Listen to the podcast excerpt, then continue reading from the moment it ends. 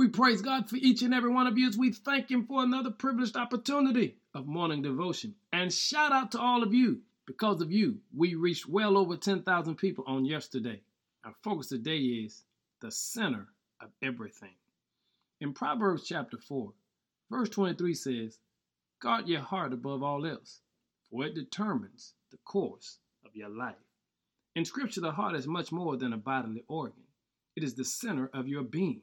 God writes the law upon your hearts. That's Jeremiah 31 and 33. God fills our hearts with happiness. That's Acts 4 and 17.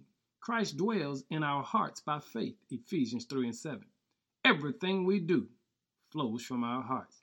That's Proverbs 4 and 23. You see, the heart informs all of our actions, thoughts, and emotions. And this is why the proverbial writer says guarding our hearts is of utmost importance. It's the center of our being. And guarding our hearts doesn't just mean staying physically healthy, it also includes tending to all parts of who we are. You see, we've got to recognize we are God's beloved creation. We have minds, bodies, and feelings, and each facet informs the other. Each is important to God.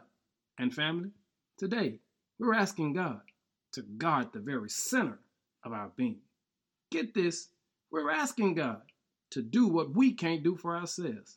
Lord, teach me to guard my heart, physically, emotionally, and spiritually, that our hearts will be a wellspring that work relationships that bring honor and glory to you. Thank you, Lord, for being the center of our being.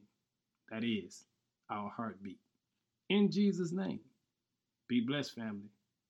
Amen.